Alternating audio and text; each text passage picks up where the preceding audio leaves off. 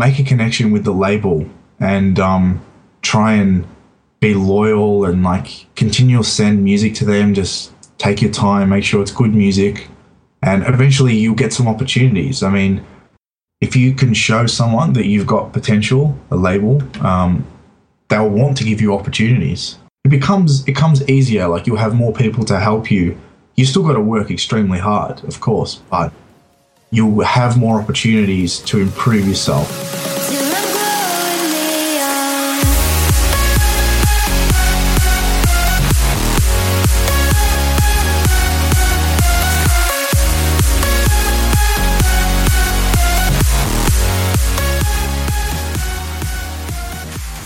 What is up, producers? I'm Sam Matla, and you're listening to the EDM Prodcast, a show where I interview successful artists and people in the music industry. And today's episode, episode 29, is with Thomas Hayes, an exceptionally talented Australian based producer. I'm going to keep this intro short because I'm in a rush, um, but in this episode, we talk about a ton of stuff like the uncommon production techniques that Thomas uses, uh, his advice to new producers why great music is really the main thing you should focus on if you want to drive your career forward, not all the peripheral stuff like how to craft a good email pitch. Um, you know, focus on the music because that's going to make most of the difference. And also his technique for starting new tracks. It's something I've never come across before, and it's a super cool technique. Um, and we talk about that quite early on, so make sure you listen up for that. And we talk about a bunch more, of course, but like I said, I'm going to keep it short, so I hope you enjoy the interview. And without further ado, here is Thomas Hayes.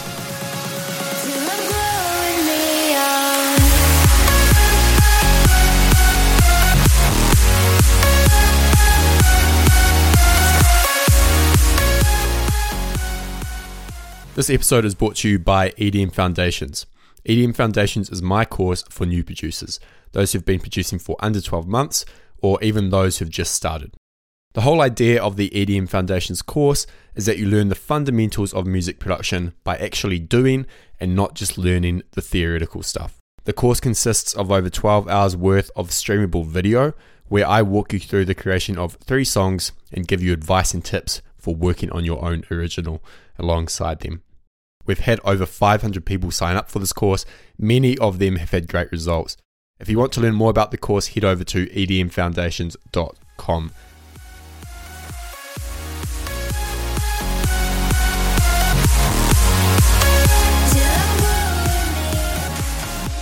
Welcome back, everyone, to the EDM Prodcast. I'm Sam Matla, and today I'm with Thomas Hayes. Thomas, how's it going? I'm well. I'm well. How are you? Pretty good. Uh, you know, I have to say, it's great being able to interview and talk to an Australian producer for once because normally uh, these guests are in wildly different time zones. I have to wake up early, um, but it's 4:30 in the afternoon here, so it's a great time. Yeah, that's good. I know the feeling. I'm always up late at night, so yeah. there we go. So. You know, I want to start off with your background. Uh, how did you get into music production and what has your journey looked like so far? Well, I basically started, um, I was in high school and I was just just really wanted something to like look at. I was into music, um, into like hardstyle and happy hardcore. I think it was back then, like mm. in early days of high school, and slowly got into trance. And I was just looking, just looked up some tutorials on YouTube when it wasn't like there wasn't a million tutorials on there, and um, yeah, I just slowly got into it. I had absolutely no idea what I was doing at the start. I was just like putting MIDI over random like sounds mm. and thinking that it was good. and yeah, obviously it wasn't for a long time, but yeah, it just extended from there. Um, I started doing some other stuff in high school. I DJed house parties uh, in high school and just kind of wanted to get into making it, but obviously it was complete rubbish for a long time. And then when I finished year 12, um, I kind of got a little bit more serious about it. I was not getting mentored, but I was getting advice by another Australian producer called uh, Aaron Cams. He used to release on Coldharbour when it was part of Armada. Ah, yep, yep. Yeah, he just.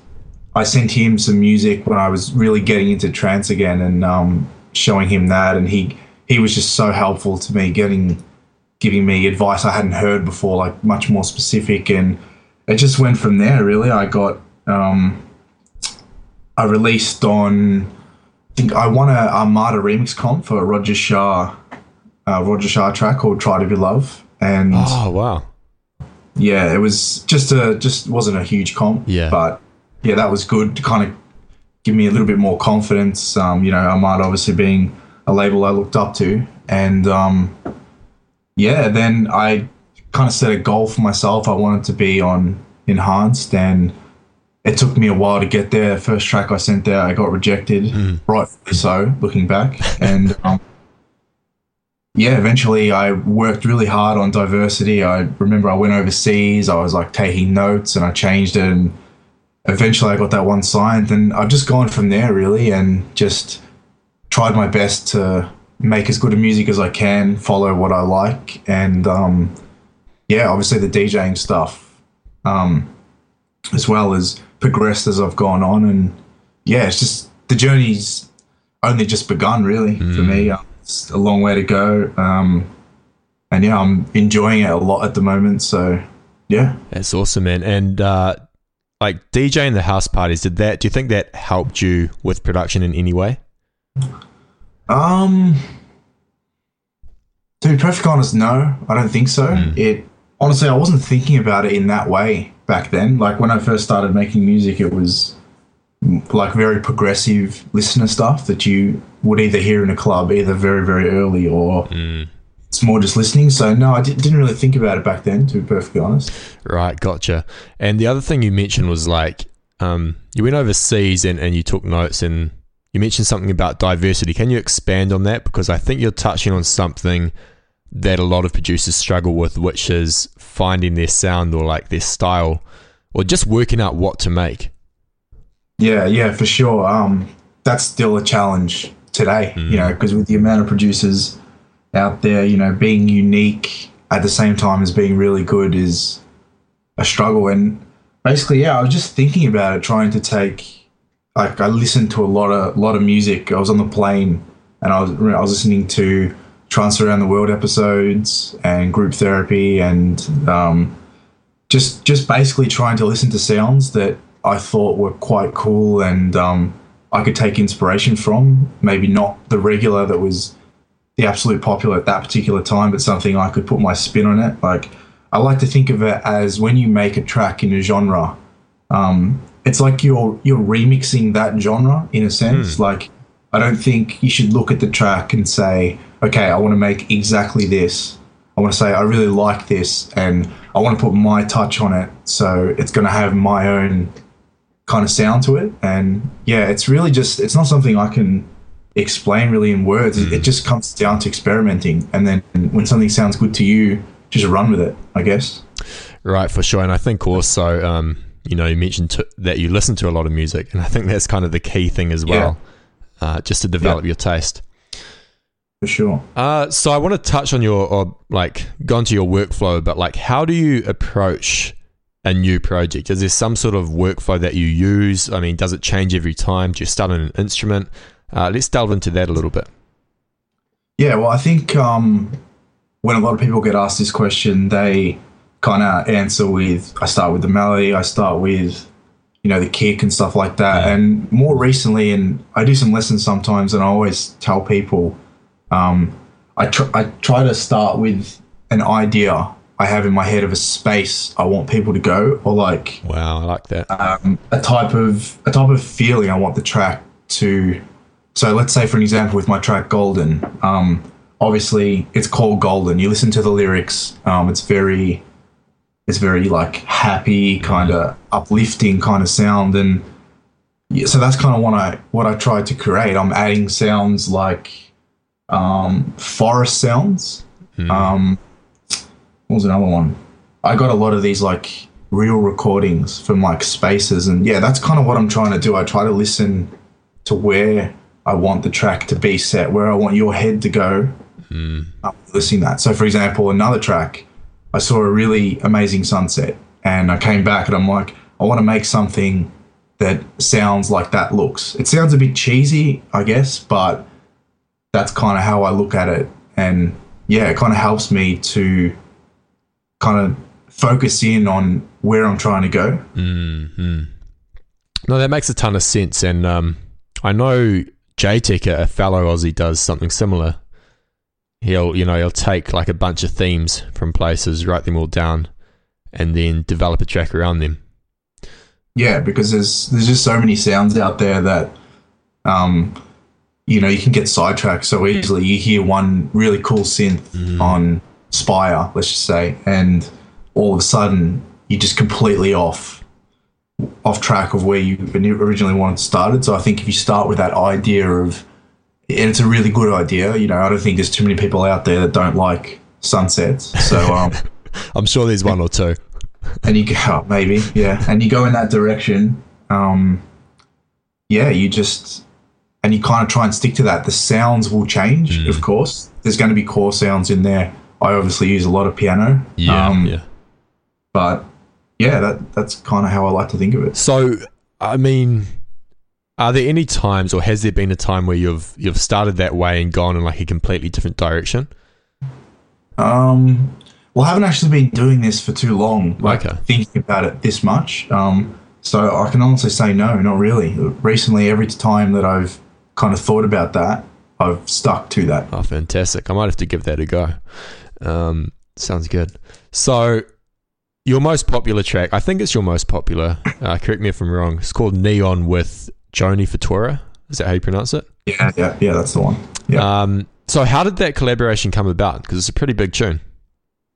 Well, actually, pretty interesting story behind that one. It started off as an instrumental, and um, I was actually I had two tracks I was working on at the time, and it was called Alluvion actually in mm. the beginning. And funny a lot, funny enough, I didn't really believe in the track. To be perfectly honest, I remember I was driving and you know just doing the typical car test, and I showed my mate uh, after gym, and you know I was just trying to work out. I was I was feeling I wasn't sure how I felt about it. I was pretty nervous when I sent it in. I'm like, oh, you know, maybe they won't like this one, but luckily Will Will Holland, mm. who uh, is in charge of Enhanced, he really liked it from the beginning, and he said, let's get a vocal um, this kind of stuff. So I was like, great. And um, yeah, then when we had Joni singing over the top, it just really grew on me. And yeah, that kind of how it went from there. Like, I sometimes it's tough to see the potential in your own tracks because you've listened to it so many times. And I think it's important to kind of believe in your initial idea and try not to be so harsh on yourself that, you know, if that was potentially just up to me, it would have never happened. So, wow. yeah. Yeah, I like that. I think um, that whole idea of holding on, if, if you know an idea is good in the beginning, holding on to it. Audien talked about that. I was at some conference in, in Melbourne and Audien said that because someone asked, How do you like stick with the song? And he said that if he knows the idea is good in the beginning, even if he encounters like a point in the project where he struggles, he'll just keep going because he he had that initial excitement, which means it's probably yeah. worth finishing. That's right. That's right. Yeah, definitely. If like a song isn't exciting me within the first night of working on it, I'm trashing it straight away mm. every single time. Like there's no way I'll work on something for more than a day if I'm not getting that excitement. Um, so yeah. If you could give an estimate, um, what would be like the ratio of uh, finished tracks to unfinished tracks? Um, my ratio is actually pretty good, to be honest. There's just not a lot of them. Um, mm-hmm. I kind of ratio maybe for every finished one, two unfinished. That's pretty impressive. I kind of yeah, like if I'm not feeling it, I'll just scrap it straight away and like start something else, or maybe go away. Um, I don't produce I'm trying to change this actually. I'm trying to produce more, which I actually am lately. Mm-hmm. But um, initially, I didn't actually produce too much. Like I'd produce a track, then I'd go away for quite a bit. So every time I got in the studio, when I got that idea, I knew I was following it through, and I was 100% on the track. So mm. I wanted to finish it from start to finish. So yeah. Right, gotcha. And going back to Neon, were there any apart from the fact that um, you know you didn't believe in it at one stage. Were there any challenging aspects of that project? And did you experiment with anything new, like any new techniques? Well, I experienced the full feedback potential of Will Holland. uh, was, I believe there was around 50 edits we did of the track. As soon as uh, he saw the potential, he hammered me on absolutely everything mm. as far as like a hi hat being too loud in the build up and literally everything you can think of. Um, it took around, I think the process was around six months from when I had the original demo to the finished vocal track. So, yeah. Wow. But I learned a lot in that space. And like, I initially, I'd never had any success even close to this with the track. So, initially, I was like, Jesus, you know, there's a lot of work for, for one track. Hmm. And then seeing as it's been heard by I don't know around five million people or something now, I guess it was worth it. Yeah, yeah, absolutely. That's that's awesome. Fifty edits is is pretty insane. I thought yeah, like five yeah. was bad, but uh, makes me feel a bit better now.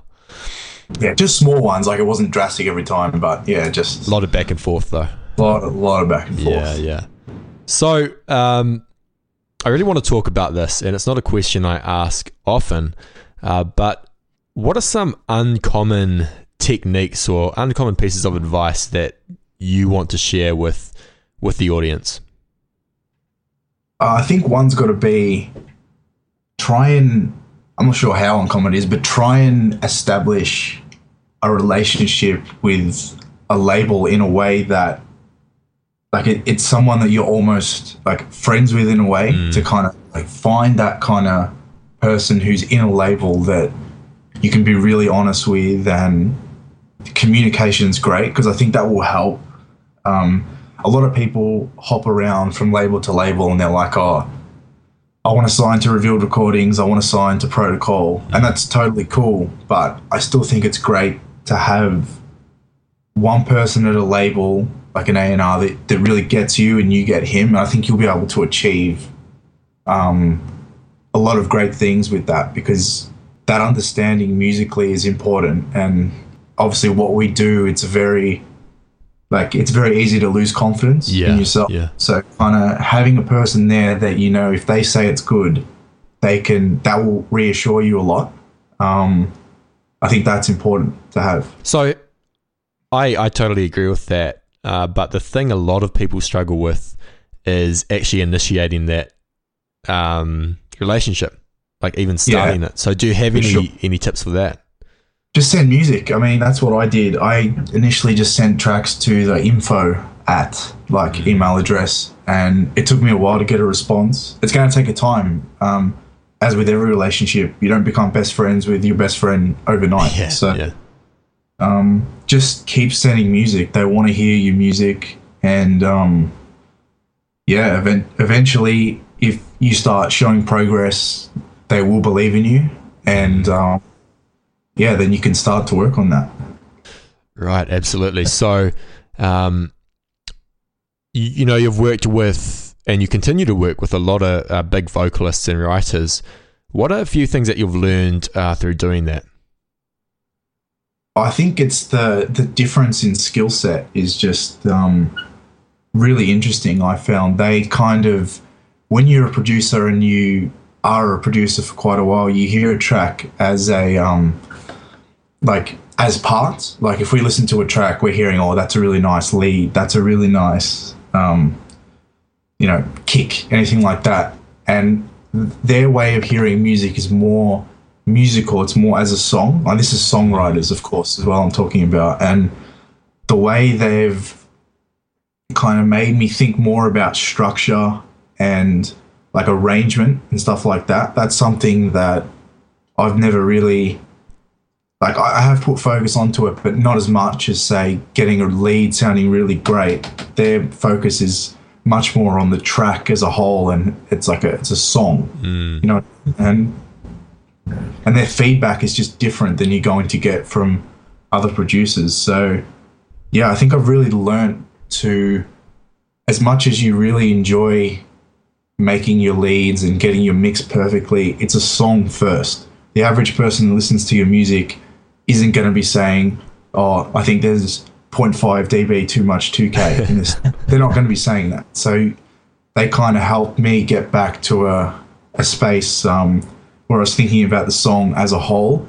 And also, they're really good with music in terms of like they know their chords, they know their like Kyler, for example, was just fantastic. Um, we had a couple of issues at the end with uh, like a transition where chords weren't 100% right, and she just she was really helpful in getting that to work because yeah, I'm personally not musically trained. I do everything by ear, mm. so that was a big help, and knowing how to write under a vocal. So, do you have any tips for people? Because I'm glad you touched on this because I do think that a lot of producers kind of get bogged down in the the super technical stuff or like just tweaking a like a hi hat for an hour, hours on end, which is stupid. Um, but it's easy to fall into that trap. Do you have any tips for kind of getting out of that rabbit hole and like taking a step back and looking at the big picture, the structure, the arrangement, and so on? I think um, when you're producing, uh, something I'm recently trying. I'm trying to produce as fast as I can mm. and not get stuck. So if you have like a go-to hi hat folder, or like a just where, you, for example, where you know the samples are good, just kind of throw that one in there. And even if it's not um, 100%, you can always come back to it later. But when we're talking small things like that, just get it in there really and just let it do the job that you need it to do mm. filling that space creating energy whatever it is and yeah come back to it later because it's absolutely happened to me so much time that i've put so much emphasis on something really small and it just it, you're right it just bogs you down and the track's just not going to get there as fast or anything like that just try and do what you can to when you're in the zone just keep working mm. if there's like something mix wise that you're not 100% happy with, just do, just forget about it and push forward because we can always fix that later. Yeah, I like that. I think that's that's super important too. Um, like in the writing world, for example, there's this philosophy of like doing a shitty first draft. You know, like the first yeah. draft of your book is just gonna suck. So yeah. get it out of the way and then come back and edit it. Exactly right. Exactly right. I know with um working with a vocalist I can't disclose on one of my new tracks. Yep. Um, we were just throwing. I, I went on Skype with them and we are just just throwing out ideas, and you know we had a few laughs and stuff like that, and it just you just got to keep coming up with stuff until something sticks, mm. and I think you'll know. You'll know when you get to that, and um, and yeah, like just don't get bogged down in trying to make something you're not sure about great at the start. Just keep going, and then if you find something that you like, there's potential there. It, it's you have to be quite confident to be able to do that. Like it's not yeah. as easy, and it takes you know you need to kind of train yourself to know these things. But yeah, another thing I've heard that some people do, they make a sample pack where they put their best samples just uh, into a pack and that's just their go-to. So when they're creating a track in the start, there's no going through heaps of folders. It's just okay. This is my best snares. This is my best kicks. I'm just going here. Yeah, I like that. I think it's important because if you have an idea, like this has happened to me, and I've seen it happen with others too. You get an idea in your head, and you, you know you think, oh, I have to pop onto my laptop and put it down, and then you spend like five minutes looking for the right kick drum, and it's like yeah, no, nah, it's, it's stupid. Do whatever you can to keep the flow going. That's so important for me, and it's the best part of making music. Mm. In my opinion, can't beat that first initial night or day you spend on the track where things are flowing and it's feeling good. Mm. Um, yeah, just try and do what you can to stick to that. Yeah, and I want to talk about that. Other than like, um, you know, setting up a favorites folder and all that kind of stuff. Is there anything that you do to kind of optimize that, optimize the flow? Um, I think I would probably say like have have certain um, instruments that you know are going to work, like mm. Certain sounds or like it. That doesn't mean you've got to be generic or something like that, but have like pre-done um, things that you know you can get into a project quickly. For example, a bass line. The bass line for some of my tracks have been the same as previous ones Mm. in the beginning, and then I've changed them. So obviously, when you make a bass line like the one in Golden or Neon, um, there's a lot of processing. There's a lot of um, EQing. Like my effects channels, I think they're too long. I go a little bit overboard. And if I was to do that in the creative process, I would be completely shooting myself in the foot hmm. because I. So I think the best thing to do is have some like pre-done things that you know sound good. So if you have a melody idea, have a bass line that you can throw in that you know that sounds good, and you'll obviously change the notes, and just just to kind of hear how it sounds. And another thing I do, a lot of people won't agree with me on this, but I like to throw a master plug in on the bus, uh, on the master bus pretty early, and kind of get that sound like a finished track. Um, and a lot of people don't advise doing that. Uh, I know Calvin Harris actually does that too. Um, I think it's probably a- fine then. yeah, well, yeah. But I know a lot of people say you got to produce at minus six. You can't have anything on your master bus. But I've kind of just produced like that, and it's definitely helped me in a sense of knowing if it sounds good. Because if you're listening to something, it's uncompressed. There's no limiting on it. There's no. There's nothing. It just it's gonna it's not gonna sound as good as it can, and you may get demotivated. Whereas if you have it on there, I'm not saying use it all the time, like switch it on and off. Maybe if you just yeah. know what it's like, turn it on, but just just get it there, and um, yeah, and I, and it can like really make you think, oh wow, yeah, okay, there's potential here. Yeah, no, I, I do that quite a lot actually. Um, and I don't think there's anything wrong with it, but there's bound to be some purists who'll complain. Yeah, Um, do you encounter like creative block or, or writer's block? And if so, how do you overcome it? oh for sure. I think everyone does. Um, I had a lot of that. I think it was last year. Mm.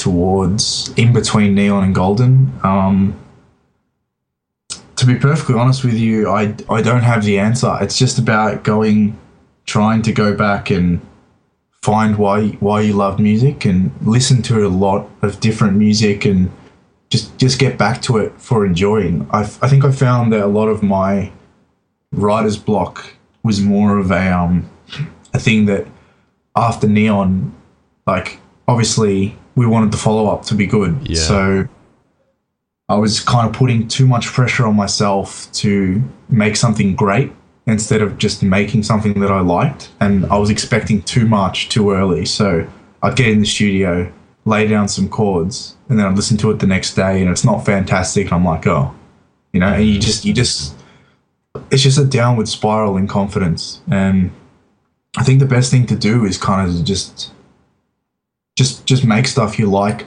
Listen to sounds you like. Just uh, listen to samples or anything like that, and just just try some stuff. And also another huge thing that I actually did that kind of snapped me out of it was I made another genre, a complete another genre. I was getting a little bit tired of continuing listening to like progressive house and progressive trance and that, and I was really into D and B at the time. So I made a D&B track, and that kind of just brought everything back for me. It, um, I haven't actually finished that track yet, but um, having the experience of working with something different, which was really enjoyable, um, was was great, and it just helped me to kind of get back to making music because I enjoyed it, and with that came better quality music. I like that. Um, I think that's super cool because like you hear about a lot of people who who have that hit. You know, like it's a super popular track, and there's just this immense pressure to create something as good or even better. Like you feel you have to, and that tends not to be good for creativity. So I like that idea of you know switching out completely and making something, making a different genre, and perhaps with the like not necessarily the intention of or the idea of I have to release this. Like let's just play around with it and have some fun. Yeah, absolutely. That's what I did with the the drum bass track exactly. And yeah, just don't limit yourself and don't think you have to just yeah, don't put so much pressure on yourself. Music should be about make having fun. And I think when you have fun, you'll bring about the best results. Yeah, yeah, absolutely. Uh, so let's go back to the start. You know, you're in high school, just getting into this stuff. Um, given the knowledge and experience you have now, what three pieces of advice would you give to yourself as a new producer? Yeah, well, I think one's got to be something that I did when I was in high school. Is I was I just wanted people to listen to my music. I was always, you know, can you listen to this, listen to this, and it was crap. and I think don't don't be so concerned with getting your music out there when you're young. Mm. Like, it's not going to be good for quite a while. You may be a really great producer who can get your sound improved quickly, but just don't be so concerned with getting it out there. Just show a couple of people who you trust. Hopefully, you may know some producers. I'm not saying go to Martin Garrix and ask what he thinks, but just some some people you like that you know will that will get back to you that know what they're talking about and just work your way up and like I wouldn't worry about putting stuff on SoundCloud or putting stuff on trying to get releases until you're happy with it. Make sure you're happy. And then when you think, okay, I could listen to this music, then think about releasing and think about it because at the moment with the quantity of music out there, if you're just another um, person making an average track with some Sylenth presets and some Nexus presets, no one's going to care. So just focus on that time to just improve yourself and get yourself to a point where you like the music. And yeah, I think that is very important. Another one would be is to um, understand who you are from the beginning and what your niche is. I've had a lot of time where I've been like very frustrated about like gigs and the industry and things like that, and I mean, I'm personally not an attractive female that has tits, and that's not that's not going to get that's not what's going to get me gigs. Yeah, yeah. I need to understand for myself that I'm trying to be an artist and I'm trying to impress people with my music, not so when you see these people that are ghost produced and you know they really have no idea about music, mm. you have to understand that's not what you are. And regardless of them taking your spot, compare yourself to the people who are like you and try and be more like them.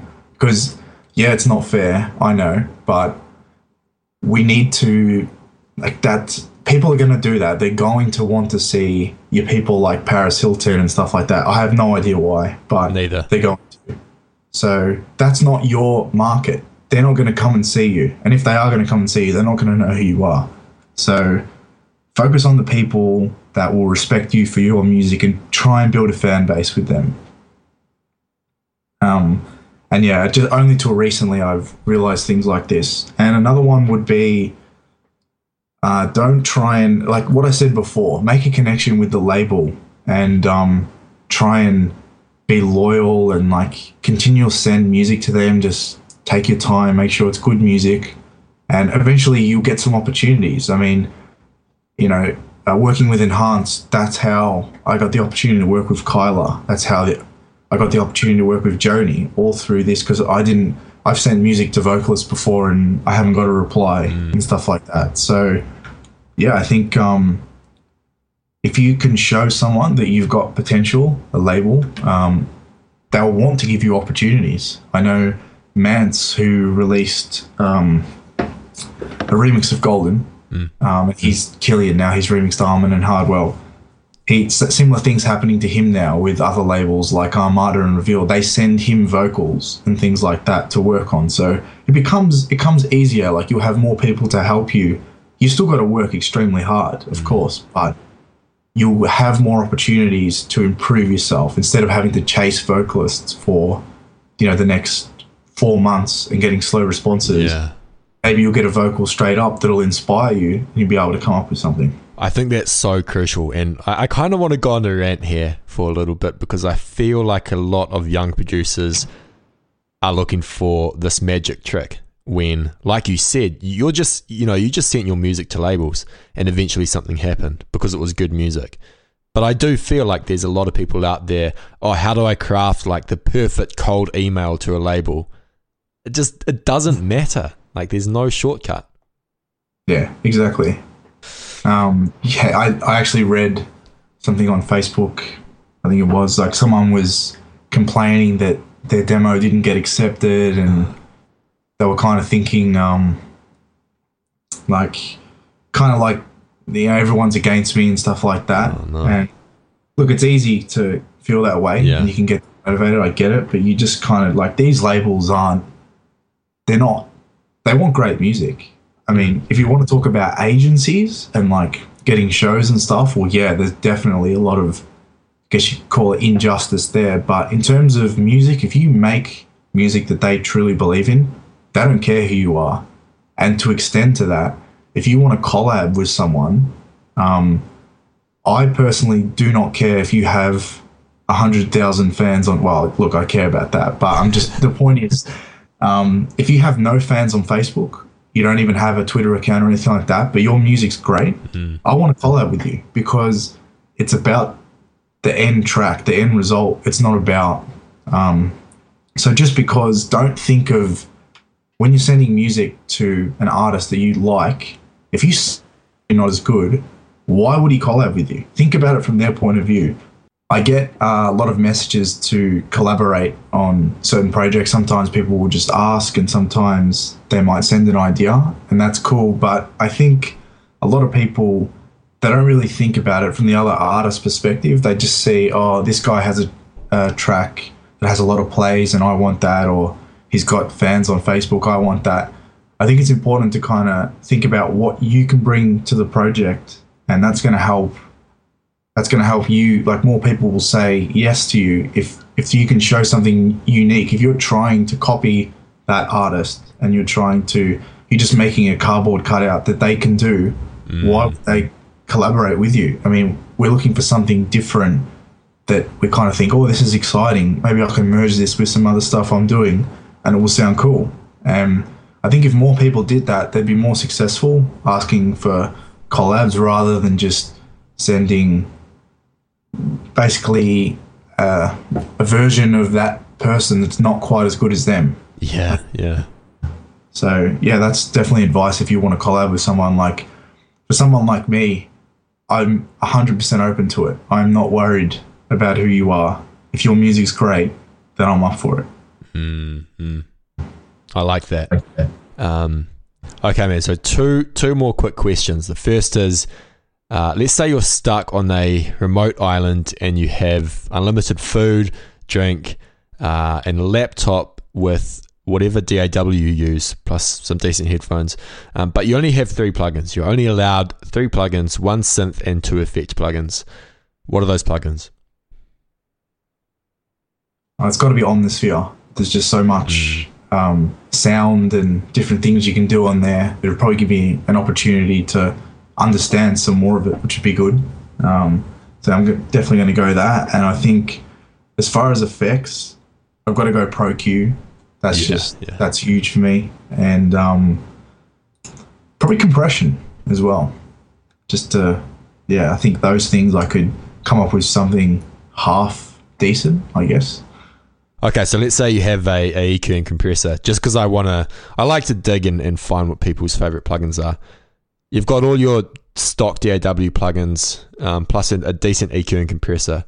Beyond that, what would you pick? Um, hmm, that's a tough one. Probably, I think maybe Arts Acoustic Reverb. Oh, it's a great plugin. Yeah, that one is is huge in my sound, and um, yeah, yeah, I'd say that one. Obviously, Omnisphere, and if we're replacing the EQ for the stock, that's okay. Ableton stock EQ isn't too bad. Um, You can keep the Pro Q, Pro Q, man. I'm putting you on the spot. Cool. Are there any books or resources that have helped you become a better producer? They don't necessarily need to be music related books. Uh, definitely the forums um, and just just YouTube in general. Uh, watch so many in the studio videos, um, tutorials on how to do things. That just everything is out there that you need to know. Um, obviously, you need to learn that some things are going to be more correct than others. Just watch as much and gather as much information as you can. A producer you respect's doing a studio session, watch it. Um, I'm still watching them all the time. Cool. Well, thanks heaps for coming on, Thomas. Do you have any last words of advice uh, for the listeners? I think yeah, for new people who are wanting to get into it, ask yourself if everything else about the industry wasn't going well for you, you weren't able to get gigs, you weren't able to um, be doing all the things you wanted to, but you love making music, would that be enough for you to keep doing it? If the answer is yes to that, then I think go for it. But if you're just trying to do it as a quick way to become famous, it's not going to work for you. Um. I think you've got to do it for the love first, and and then you just no matter what happens to you, you'll do it for enjoyment anyway. And then any positive success you get out of it is going to be a bonus. Love it. And finally, where can people find you online? Um, all the usual socials. Um, it's different ones. If you just search Thomas Hayes on any of them, you'll be able to find me. Um, and keep a lookout. My new track is coming soon. I know it's taken a, a while, but I'm doing everything I can to get it perfect, and hopefully, we're going to get that one out real soon. So keep an eye on that. Awesome. And yeah, th- thanks for having me. No problem, man. Can't wait for the track.